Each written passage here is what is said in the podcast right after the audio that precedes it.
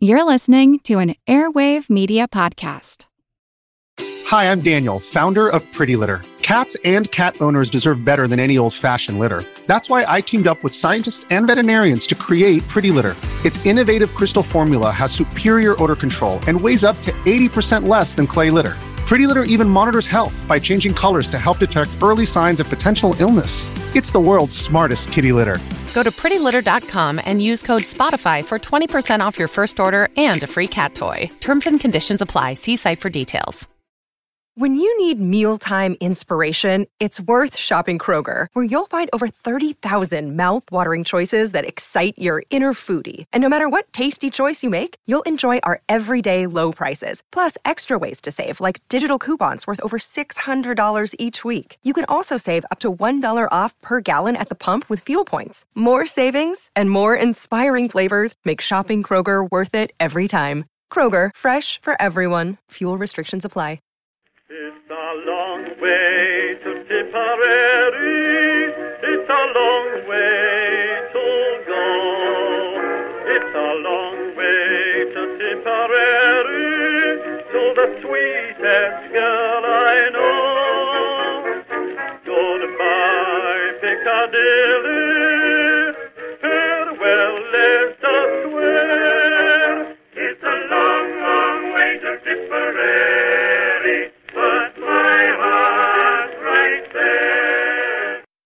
Hello, everyone, and welcome to a History of the Great War interview. On this interview, I was joined by Dr. Chris Kempshall to discuss his work on how the First World War is portrayed in video games, and how that can both help and hinder interest and understanding for the players of those games. Video games and their relation to history is a topic that is very personally important to me.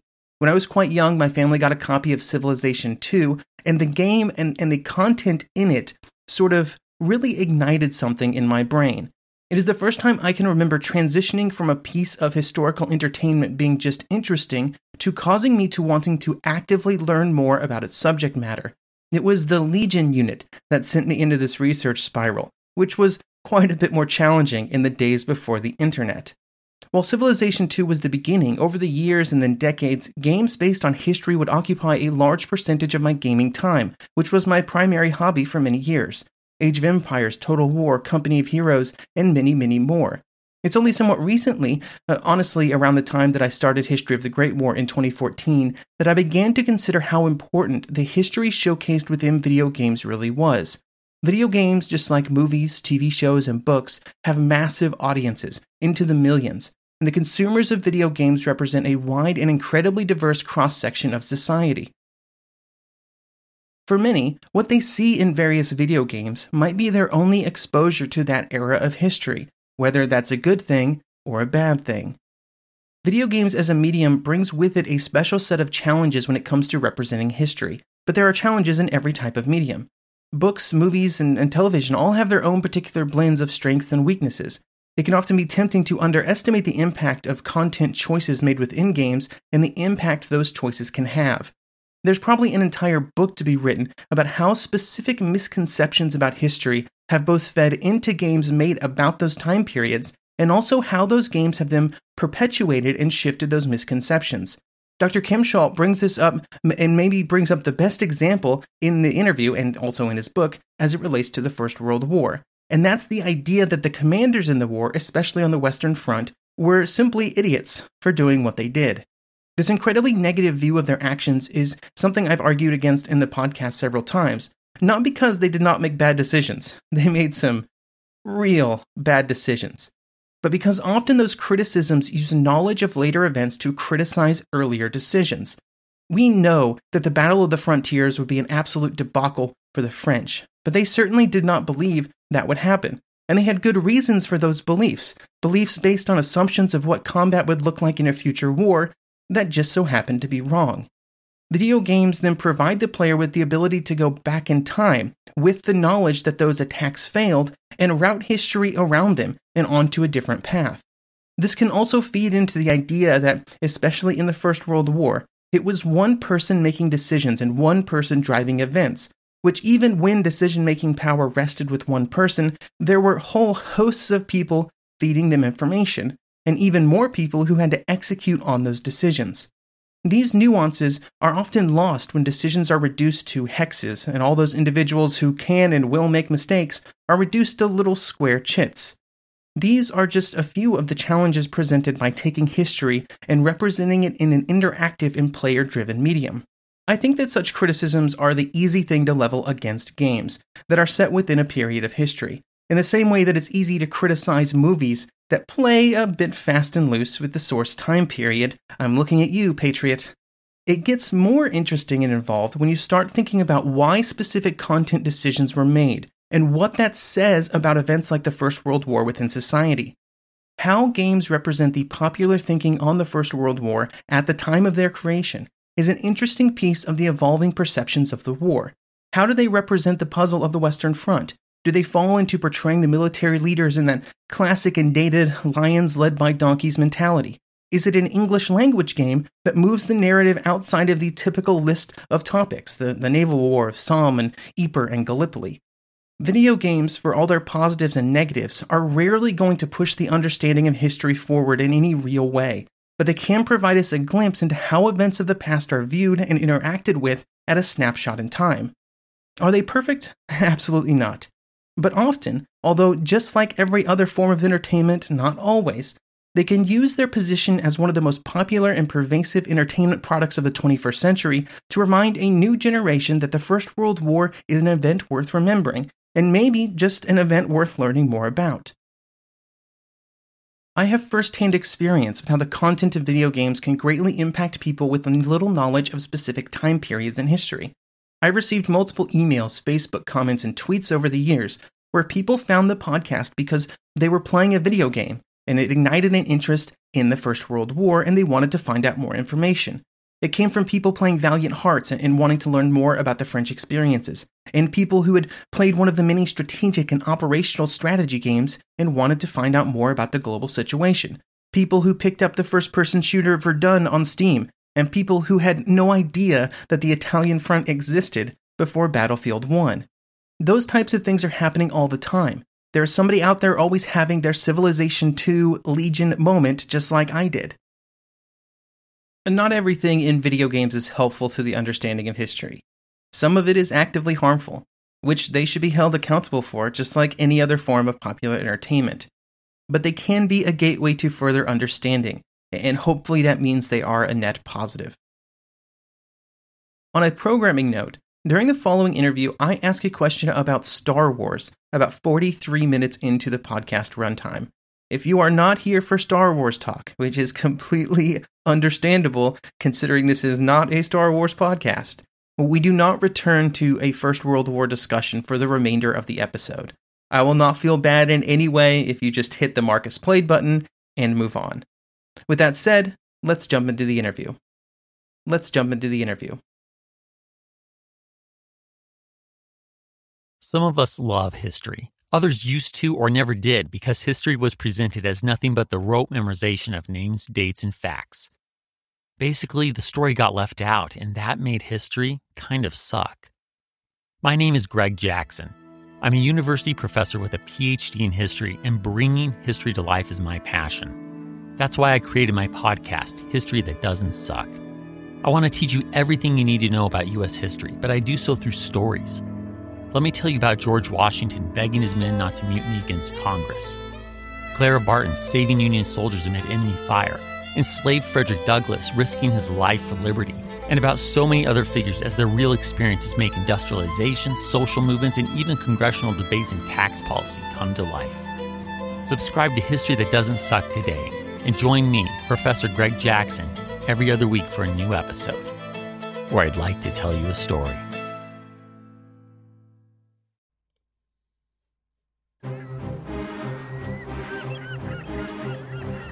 Hello, this is Matt from the Explorers Podcast. I want to invite you to join me on the voyages and journeys of the most famous explorers in the history of the world. At the Explorers Podcast, we plunge into jungles and deserts, across mighty oceans and frigid ice caps, over and to the top of great mountains, and even into outer space. These are the thrilling and captivating stories of Magellan, Shackleton, Lewis and Clark, and so many other famous and not so famous adventurers from throughout history. So come give us a listen. We'd love to have you. Go to explorerspodcast.com or just look us up on your podcast app. That's the Explorers Podcast.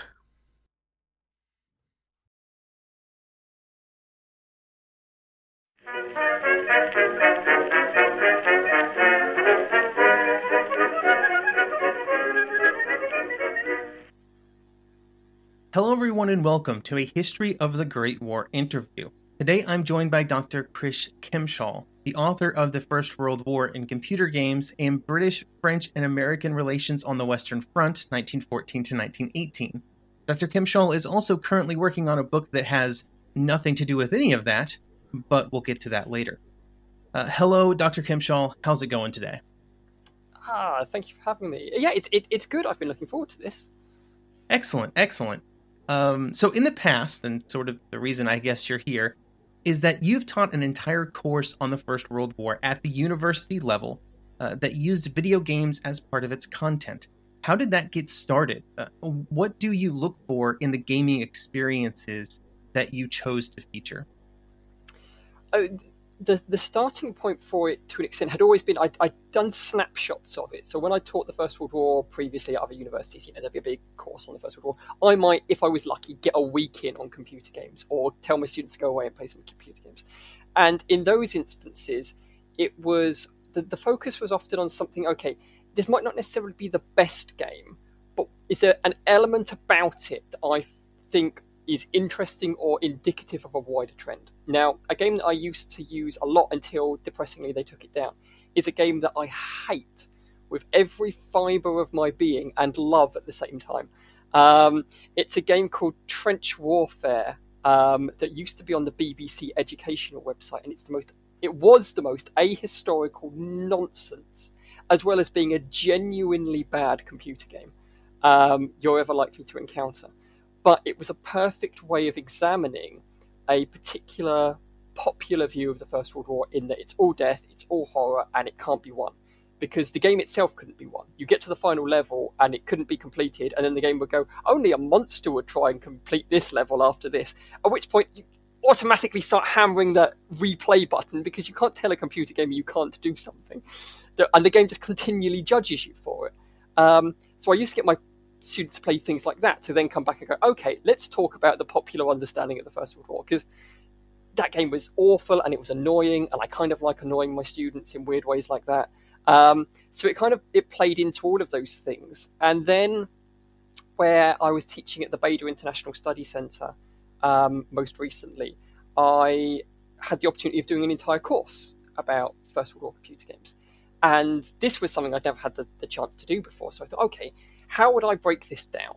And it was things like, okay, I want to do a week on you know soldiers fighting and killing, um, and the way that that would work is there would be two seminars in that week, one of which would be focused on computer games. So you know, go away and play Battlefield One, or go away and play Valiant Hearts, or go away and play Verdun, and interact in some way with images of soldiers and images of death, images of killing.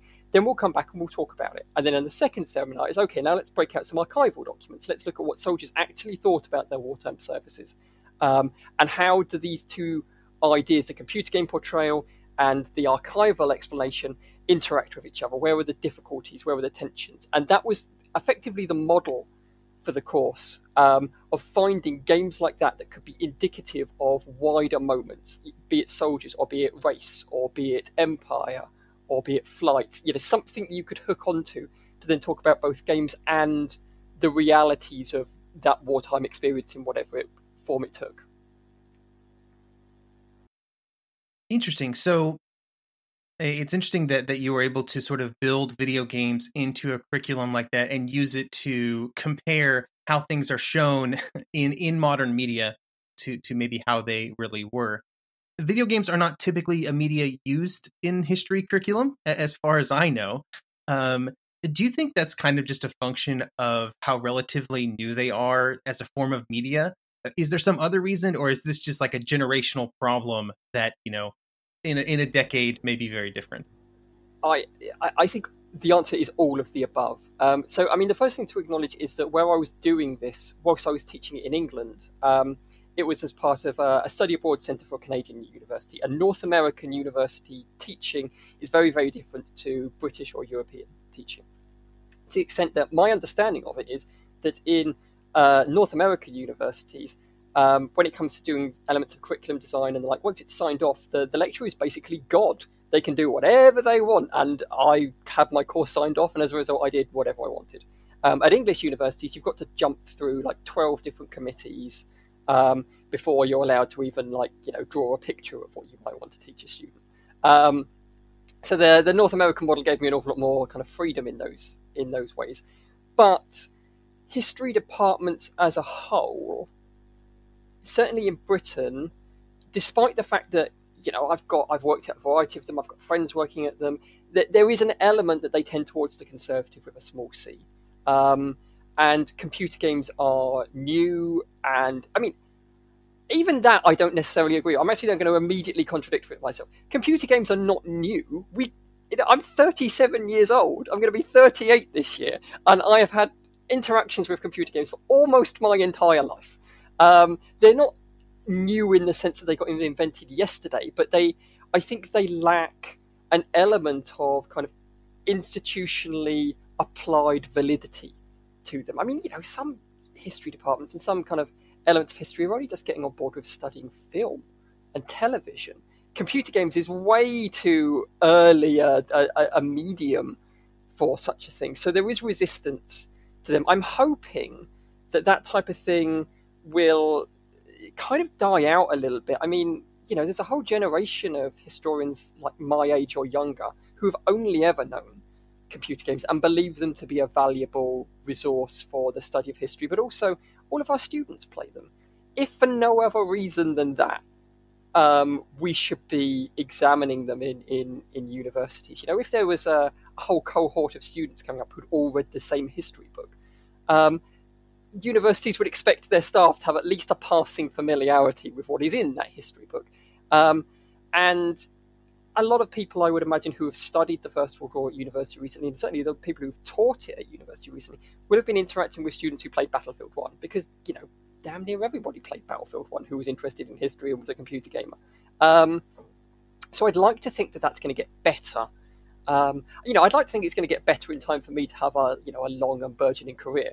Um, but if not, maybe maybe the people coming up behind are going to have a whale of a time. Um, but you'd like to think it's something's going to give at some point um, maybe your book will be one of those texts that constantly gets cited and works forever now from yeah, now like, like 20 oh, years after th- i'm dead. this person like 50 years ago they knew what was up.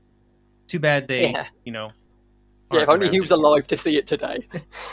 Yeah I, I love the battlefield one example you know as a person who started a, a world war one history podcast in 2014 and also has been a big fan of battlefield and history games in general, um, I had multiple people reach out to me of like, oh yeah, I found your podcast because I played Battlefield One, and I didn't even know that they fought in Italy, and oh, I'm, now I've learned so much. It was uh, it was a really interesting experience to be on the receiving end of people who had played that game and wanted to learn more. Yeah, Battlefield One is a really good example of a gateway game. I mean, you know, let's be honest, a, a fair chunk of the player base played the game, enjoyed it, then went on go on with their lives.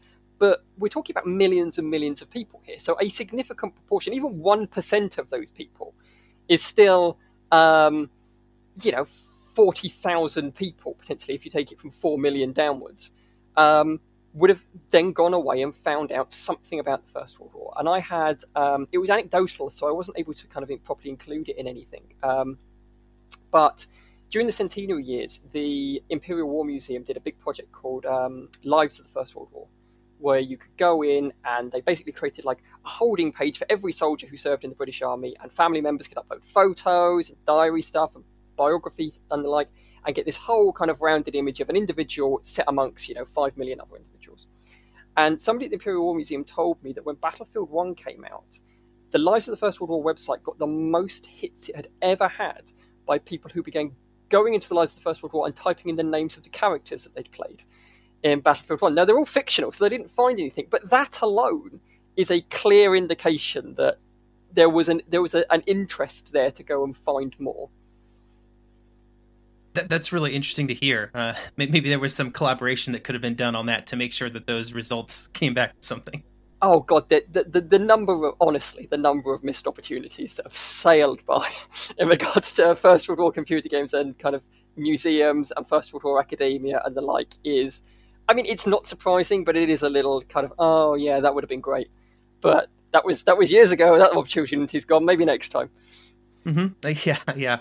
Um, one of the items you you discuss in your book is that First World War on the strategy game side of things, instead of on maybe the first person shooter side, uh, gives players a chance to kind of play out the war correctly, or what we consider today to be more correct than what they did, or the wrong way that they did it at the time. Um, it's often leveled at, at, leaders, especially military leaders at that time, that they were, you know, doing things wrong. Uh, could you talk about a few examples of how they do this? And do you think they do it well? And do you think it it provides like a hmm, productive way to look at the history? Uh, that is a really good question. I think to begin answering with your final question first, uh, not particularly. I think is I don't think it particularly gives uh, a productive uh, way of dealing with it because the the the concept and the portrayal of any strategy game against the reality of you know whether we're talking you know Rome Total War all the way up to Hearts of Iron or something like that is always completely kind of removed from the reality of you know Caesar's battles or commanding the Soviet Union during the Second World War. Because strategy games give you a level of oversight, power, and control that cannot possibly exist. I mean, you see all of your battles from the air um, in real time. You know, you, you want to do something, you send an order to a guy, and they do it immediately. It's not a kind of a case of, okay, all right, my uh, my right flank of Roman legionnaires is starting to cave in a little bit, so I'll send in some reinforcements. I'll just send a runner um, who will you know gallop across the screen in real time to deliver the order or anything like that. It's always instantaneous. Um, but what ends up happening in First World War versions of these strategy games is you approach them with this lions led by donkeys starting point. You know, particularly around figures like uh, Field Marshal Haig, of a man who is popularly considered to be incompetent at best, murderous at worst, um, and that the First World War ended not through any kind of actual military victory, but basically because everyone was a bit tired and the Germans were slightly more tired and therefore they lost. There's a there's a brilliant quote by um, I think it's by Dennis Showalter talking about the the myth of attrition warfare, which um, posits that um, if you to believe that the way that attrition is written about that the war will end when the last three surviving uh, French and British soldiers totter on aged legs across no man's land to bayonet the last two surviving Germans. It's that kind of level of, of, of approach to it that the First World War is not won by military means. It's won in spite of the efforts of generals. Therefore, if you now place a player into this scenario, can you actually know? Can you solve a problem like the Western Front? Um, can you be smarter than Haig? Can you be smarter than Foch or uh, Ludendorff or any of these guys? And what they then give you the opportunity to do is basically to rewrite history. Um, it's a, there's a you know there's a huge counterfactual element to these um, strategy games um, where you know you don't want to get bogged down in trenches or you know you know that tanks and planes are the thing to do so why not just build more of those? Uh, why didn't you know why weren't they building tanks and planes in, in 1914 well you know tanks hadn't been invented yet. Um, so you end up with that kind of time ahistorical uh, asynchronous element but what I think the the weird element of strategy games is is that rather than really allowing the player to challenge the idea of lions led by donkeys, they just basically reproduce it. Because I know I know it's not real. I know it's a computer game. I know that they're little pixel guys. But I swear to God, I have never cared about the lives of the men I've sent into battle on any strategy game I have ever played. I don't care that, you know, Dave on the front line's got a wife and a family at home, and little Timmy hopes to see him for Christmas. If if Dave's got to die to move me five inches closer to my objective, then Dave is going to die. And what is that if not the the popular satirical commentary of First World War generals that you will just throw waves and waves of your own men into a problem. There's always more that can be built. There's always more lives that can be churned out from a little pixelated factory somewhere, and you you reproduce this Haigian image of the First World War general just throwing men at a problem. And I find that really weird and kind of a little unsettling. That, that's really good, and and you fall into because uh, just thinking about the thought process for a lot of strategy games, it's not so much what happens to to your people; it's you're criticizing them because even though they they they were killed, they didn't take enough of the enemy with them to to make your plans work. Yeah, absolutely. I would have won that battle if my men had shown a little bit more devotion to the greater victory. Regardless of whether or not they were being shelled by shrapnel at the time, if they'd have just, you know, taken a little bit more of the French offensive à outrance um, approach, you know, strapped on the bayonets and just gone for blood, then maybe this whole thing would have panned out differently. As a result, none of them are going home for Christmas. But it's fine because they're only pixels and it doesn't matter. In the same way that, you know, they're just figures on a on a on a casualty register, it doesn't matter. This this weird echo backwards and forwards of you are uncaring about the lives of those under you because they're not real in some way. Interesting. It almost like um, makes you think you are being incredibly different than the past. You, you are fixing all the problems of the past, when in reality, because it's a computer game and there are sort of shortcomings in that, it makes you fall into it even more because you are trying to skip ahead on solutions that they didn't have at the time. You you thought your you know that planes are the way to go, so you put a bunch of time and effort in, into planes or in-game resources into planes, but you can only accelerate it so much. You don't have everything else around it, and then also you just don't care about the people that you're sending in. Yeah, and uh, you, you, as you say, you literally try and game the outcome of it because you know, oh, equally, you don't want to just sit there not fighting any battles. That's not the point of a strategy game. Even whilst you're waiting for, you know, your 500th plane to roll off of the factory or your 2000th tank, you're gonna you're gonna want to get stuck in at some point. So you'll fight a pointless battle because it gives you something to do. Um, and you know, you can try and kind of min max the statistics that of it, but at some level, you're going to end up fighting battles, and people are going to end up getting killed.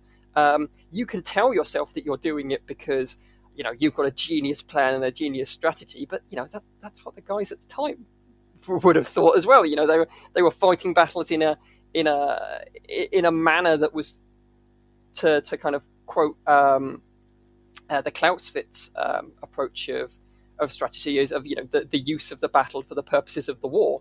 Um, you know you're going to fight a battle because it's going to give you a favorable outcome in the wider in the wider theater. Well I have fought a lot of battles in strategy games, they have not all been for the purposes of the wider war. Sometimes they've been out of spite, or because I'm, I, you know, I need to trim down my army somewhat, and I want better troops. And if that means that some of my lesser troops have to have to die in service for uh, for my aims, then that's what you're going to do. But it, yeah, it ends up as that kind of weird. I mean, you know, you can go overly philosophical, I, and you know, as I said before, it is it is a computer game. It isn't real, but I do find that a really weirdly interesting dynamic that actually it reproduces that which it's telling the player it will circumvent.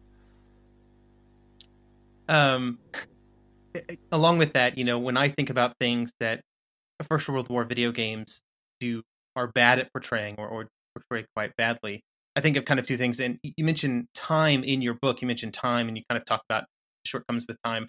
I think about artillery um, and how I feel like no computer game has ever gotten First World War artillery correct or right, probably on purpose because it creates gameplay problems. Um, are there other frequent shortcomings that you think video games as a medium could perhaps improve on when they look at the First World War and, and could maybe help to better move towards a, a better understanding of history? I think your artillery example is a really, really good one because you know if if artillery was depicted really, really well, it would end a lot of first world war computer games, particularly first person shooter ones, because you are going to go over the top and then something very, very horrible is going to happen to you and reload and try again. Um, there are there are other things that um, computer games, particularly first world war computer games, are bad at, but they often tie into wider societal issues, you know, as a, in, in regards to kind of popular culture or popular memory that is all equally bad at explaining. And the one that always comes predominantly to my mind is what is the war for and why does it end? Um, now, we can remove computer games immediately from the equation and ask, you know, are is is kind of British society or American society particularly good at explaining why the First World War happens and why it ends? And I think the answer to both of those is probably no. Um, you either end up with an element of um, kind of Christopher Clark's The Sleepwalkers of everybody kind of fell into each other at the top of some stairs, rolled down again at the bottom, there was a war, um, and they didn't really understand what was happening. Or a kind of that kind of wider alliance system. I mean, you know, you might get a bit of Fritz Fischer about, you know, it was the Germans' fault, really, but there's no real understanding within our culture of why the, the war happens, except for, you know, it's an accident, it's a tragedy, it should never have happened. And it ends because everybody's tired.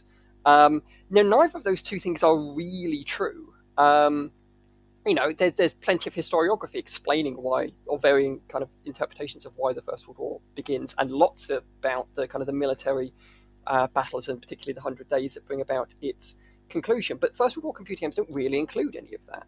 Um, even games like um, Battlefield One basically pay passing memo to, oh, you know, it was a clash of empires. So, well, yeah, but there's a, there's an awful lot of reasons for why this conflict is happening. Um, but because it's difficult to explain and it's complicated, what you end up doing is basically ignoring it altogether and just zooming in on, you know, this soldier in this trench doesn't care why the war happened.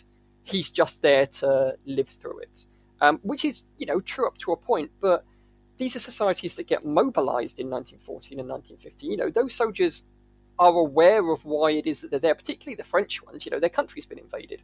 Um, the German ones are, particularly after the, the, the failures uh, to knock um, France and, and Russia out of the war early on, have, you know, very clear reasons why they're sticking in it. The British have reasonably clear reasons why they're sticking at it.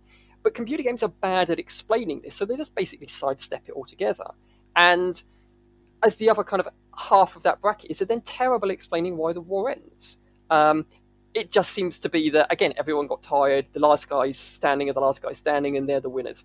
And i think to be able to do a better service to telling the stories that computer games want to tell they need to get better at, at framing the context of where these stories are taking place.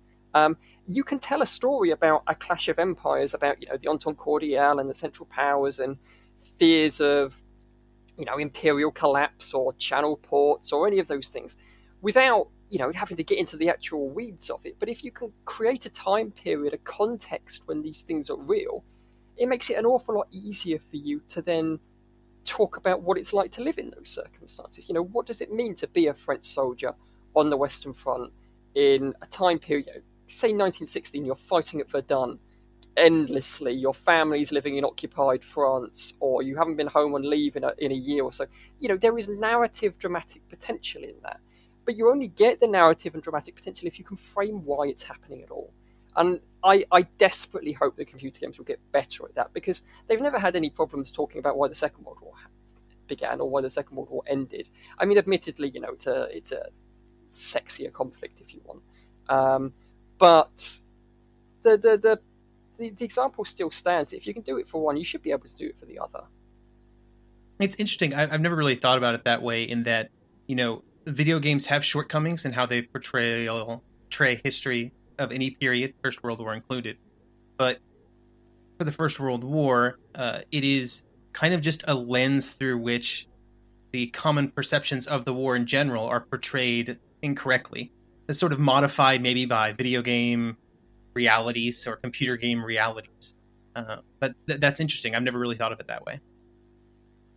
Yeah, I think it's that kind of that reproduction of of things that we kind of already know.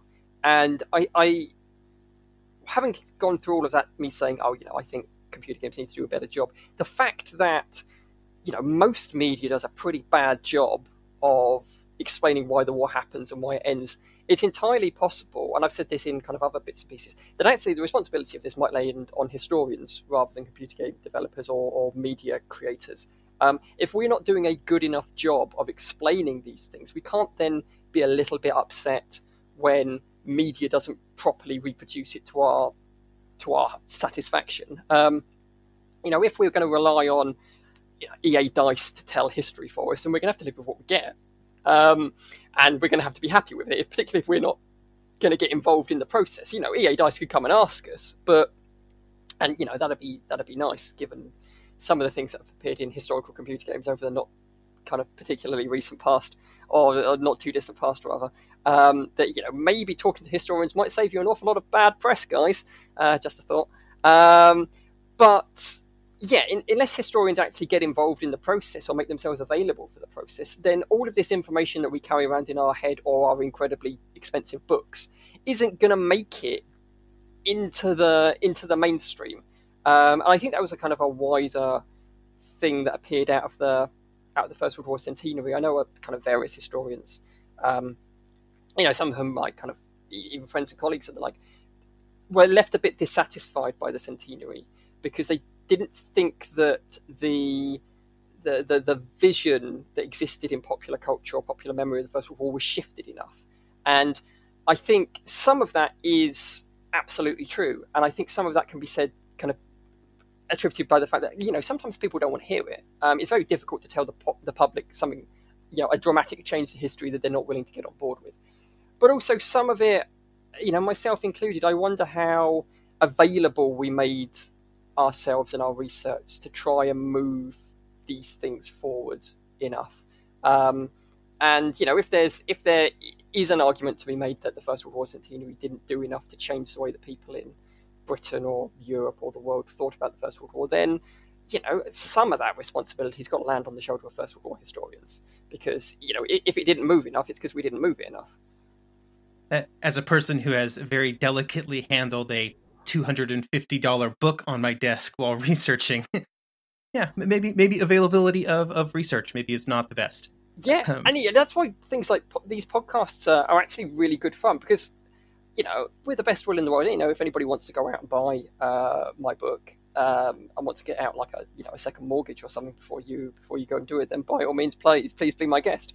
But in this sense, we can have a conversation about stuff. We can, you know, I can tell people about some of the ideas that appear in the book without them having to go out and, you know, sell a child in order to buy it.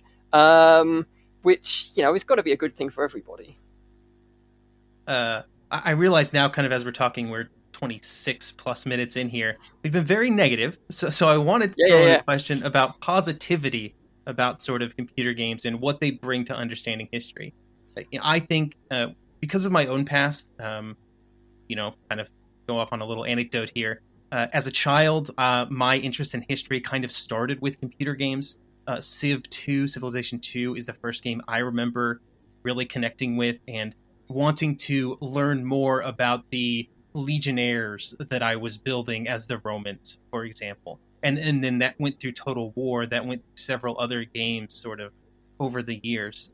And so I, I think of engagement. I think of just raw numbers of people thinking about and interacting with history as one of the big benefits of of computer games. Are, are there other ones that you can think of that you know aren't quite so negative about the the media that's created? Yeah, I I, I mean. I similarly have a story of Civilization 2. I absolutely adored that game to the extent I, I didn't play another Civilization game until like Civilization 5 because it just wasn't Civilization 2. Um, exactly the same. I still haven't played another one in any real way. Yeah, um, because the classic was so was so beautiful, and I think you're you're right. We have been fairly negative, and you know this is going to come up, I suspect, in a in a future question. It's that kind of you, you criticize something because you love it. Um, you know, I love computer games. I love many many First World War computer games, um, and that kind of critique of them comes from a from a place of a, of engagement. And there are some things that First World War computer games have done fabulously well. Um, you know, I there are lots and lots of things that we could say about Battlefield One, but the thing that I often say is that if somebody had come up to me at the beginning of the centenary and said, the most popular media event of the next four years will involve people, millions and millions and millions of people, playing as an Italian soldier fighting the um, Austro Hungarians in the Dolomites and loving it, I'd have laughed in your face.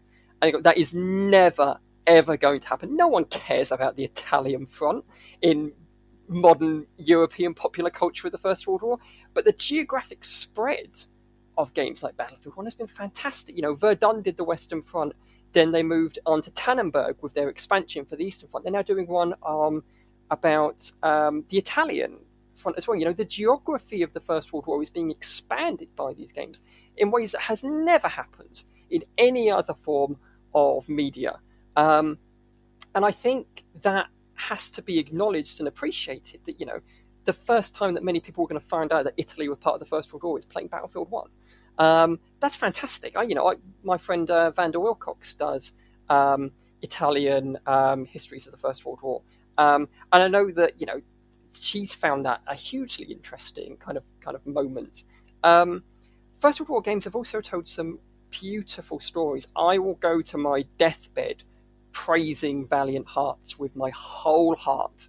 Um, it is a beautiful, gorgeous, moving portrayal of um, experiences in the First World War. Far more interesting and emotionally resonant than I think many other forms of, of modern media have ever come close to in dealing with the conflict. The way that they took the events of the First World War was focusing largely on on the French aspect. What I think made it so successful was the fact that most people in Britain don't know anything about the French experience of the First World War, which means that there are particular moments in that game, without getting into spoilers, that are going to be deeply shocking to the game. Uh, yes, absolutely. And I also agree on the French experiences, maybe not getting enough uh, exposure in English. Again, as a person who has tried to read about French experiences and only speaks English, it is a shockingly short sort of uh, a source pool to pull from. Yeah, I mean, you know, I've, I've, I've got a book for that if uh, if it's of interest for you uh, for the French experience. But yeah, you know, the, the, the British popular memory of the war is focused largely on five white guys called George. Um, there's no room for the Allies. There's barely it's, it's, up until the centenary. There was scarcely any acknowledgement that the British Empire had been a thing during the war, um, which means that you know when you play through certain levels of Valiant Hearts and you see what's happening in the French army and what that means for some of the characters, it comes completely out of nowhere for you. It has a tremendous kind of emotional punch to it, um, and that is a a really interesting aspect of the First World War computer game ability to play on the the blind spots and the, effectively the kind of societal ignorance, not in a bad way of societal ignorance, you know, so suggesting that you know the, the gamers have done something wrong. But if you haven't read about it and you haven't been taught about it, then you know it doesn't exist for you. That's fine. Um, you know, everybody's ignorant about something until they find out about it for the first time, and that's what Valiant Hearts was able to do. And there are even some really interesting games coming up. There's um, a game coming up. I can't remember what it's called, but it's been developed by a Polish studio, I think, which is focused on being a doctor in a at a casualty clearing station. Um, the idea is, you know, computer games are normally about how many soldiers can you kill, but now how many soldiers can you save? What a fantastic idea for a computer game! What a fantastic idea for something for a way to to approach the First World War um, than through, you know, can you save the lives of soldiers coming back from the front? You know, I imagine when we play it, there'll be any number of kind of slightly historical issues and accuracy moments and inauthentic. But I don't care. I'm already super interested in this idea of a way to interact with the First World War. And if, again, you know, if 1% of the audience who play it go out and read, you know, a book by Jessica Meyer or by uh, Joanna Bourke um, or, or, or similar, then that's just a huge win for the historical field. I could could not agree more for sure. Um, do you think you know a, a, lot of what we've talked about with the positives there are sort of in these very zoomed in experiences? But I think the bulk of probably First World War set computer games are more of the strategy variety, where I kind of find it a slightly more difficult to find good uh, good history or good learning opportunities in. Do do do you have similar problems, or I could totally be missing something? Yeah, I think I think I do up to a point. What I think is really interesting is to the extent to which strategy games weren't a thing during the centenary. I can't think of any that were. Really, I mean, there was there were mods in that that was made, but I can't think of any First World War strategy games really developed during the First World War centenary. It was all a mix of things like uh, Battlefield One or Verdun, or more kind of narrative adventure games like um, Valiant Hearts. And I wonder if that's going to become an ongoing trend because my big fear at the end of Centenary was that everyone, like a bunch of computer game developers, go, well, you know, that was fun for four years, but let's go back to the Second World War again. It's like, oh God, please don't. Um, but what appears to be coming out is that, you know, whilst the likes of Battlefield, you know, wandered back off into the Second World War and the like, and I have no doubt that in 10 years' time they'll end up back in, you know, Jon Snow in space, whatever that horrendous future warfare monstrosity was. Um, that I can't even remember if it was a Battlefield or a Call of Duty game. It was it was something dreadful. Um, the the narrative potential of the First World War will will endure, and I, that might squeeze strategy games out um, of of the kind of the, the, the field for it. Um, it's already a bit of a tough ask for strategy games because you either go, you know, I'm going to make a historical strategy game. Oh God, here come Creative Assembly with a Total War franchise. They're going to crush me like a bug unless I sink more money into this than I will ever own in my entire life. Or, you know what, I'll take a slightly different approach to it, and you know, it's not going to be about controlling units in real time. It's going to be about an overview. And oh, now fantastic! I've landed in Paradox is uh, Hearts of Iron, and they're going to crush me like a bug. Uh, unless I spend more money than I possibly got. So I wonder if it's a, tre- a wider trend in, in strategy games that actually these kind of behemoth, Total War, Hearts of Iron franchises are, have squeezed them out already of a lot of um, a lot of their kind of space for this type of stuff. And the centenary was just a reflection of that, that there just wasn't room or an interest or a desire to try and tackle the First World War in a strategy game. Yeah, I guess, and I guess, you know, when it comes to appeal, you have so you have a, a, a big mountain to climb, I think, in terms of how you're representing at a strategy level, at sort of a strategic level or operational level, how you're representing things and how much the Western Front can move if you want to be at all historical about how you're doing things. Yeah, and that's you know that's that's a that's a big problem. I think it comes up a bit in the book that you know try to actually recreate trench warfare as by creating a, a scenario where nothing moves is is a challenge for strategy game designers. And I don't think they've come close to, to cracking it yet. Mm-hmm. And yeah, and I feel like a, a lot of the ones I've played or I've watched played or interacted with really fall back on that attrition piece of it, where it's oh you're just going to keep putting chits on the board as long as you've got reserves until you're both out, and then you can finally do something. Yeah, yeah, it's it's it's the the, the computer gaming of, of, of attrition warfare. Uh, so so that's that's great. Uh, we've had a lot of great conversations about the First World War. Let's talk about your next project.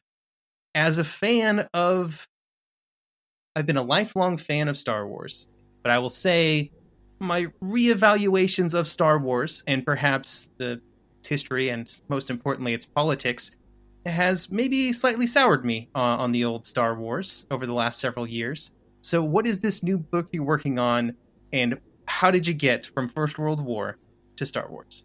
So, um, yeah, we finally move on to some serious historical scholarship. um, so, yeah, the, the, the new book which I am finishing at the moment, as in it will be, I, I don't want to date the podcast, but it will be submitted within weeks of this recording. Um, is called History and Politics in the Star Wars Universe. And again, it, it has to be kind of pointed out that much like the computer games, it's the critique is coming from a place of love. Um, you know, I love and adore Star Wars, um, and you know, grew up with it similar to you. Um, but before we get into the content of it, you know, how did I get to it? Effectively, through First World War computer games. So I did the the book that we've been talking about, and I did an article that kind of came out at the same time called Pixel Lions, which was about the portrayal of soldiers um, in First World War computer games, and that got picked up by the Great War YouTube channel, who I imagine a, a, fair number of your listeners will have heard about, and they shared it. And the, the reads for it went you know through the roof. Um, you know, thousands of people read it. I mean, it flagged up all sorts of kind of um, sirens and alarms at Taylor and Francis and Routledge, and their history editor said, "Oh, you know, this article did really well.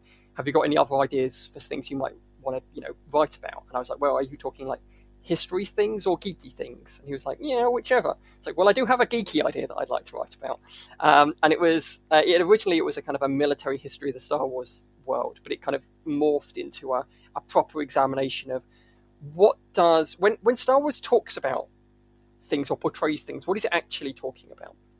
So obviously the original trilogy, um, as depicted by George Lucas, is and I say, you know, obviously, to a degree, this kind of surprises some people. Um, uh, and I'm saying, obviously, from you know the fact I've submersed myself in the literature for the past three years um, or so, is an anti-American Vietnam film.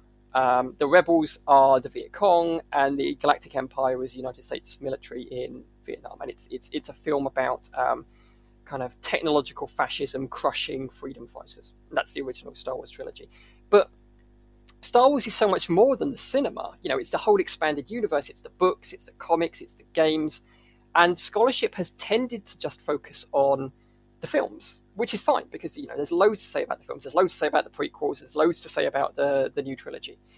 But the world of Star Wars has always been so much more. And in the 1990s, um, you know, the, the prequel trilogies don't start until 1999 um, you get hundreds of books and comics and computer games, all of which are talking about real world history, but in different ways. They're talking about the collapse of the Soviet Union and America emerging as the world's great superpower. And they're talking about the Rwandan genocide and the massacre at Srebrenica.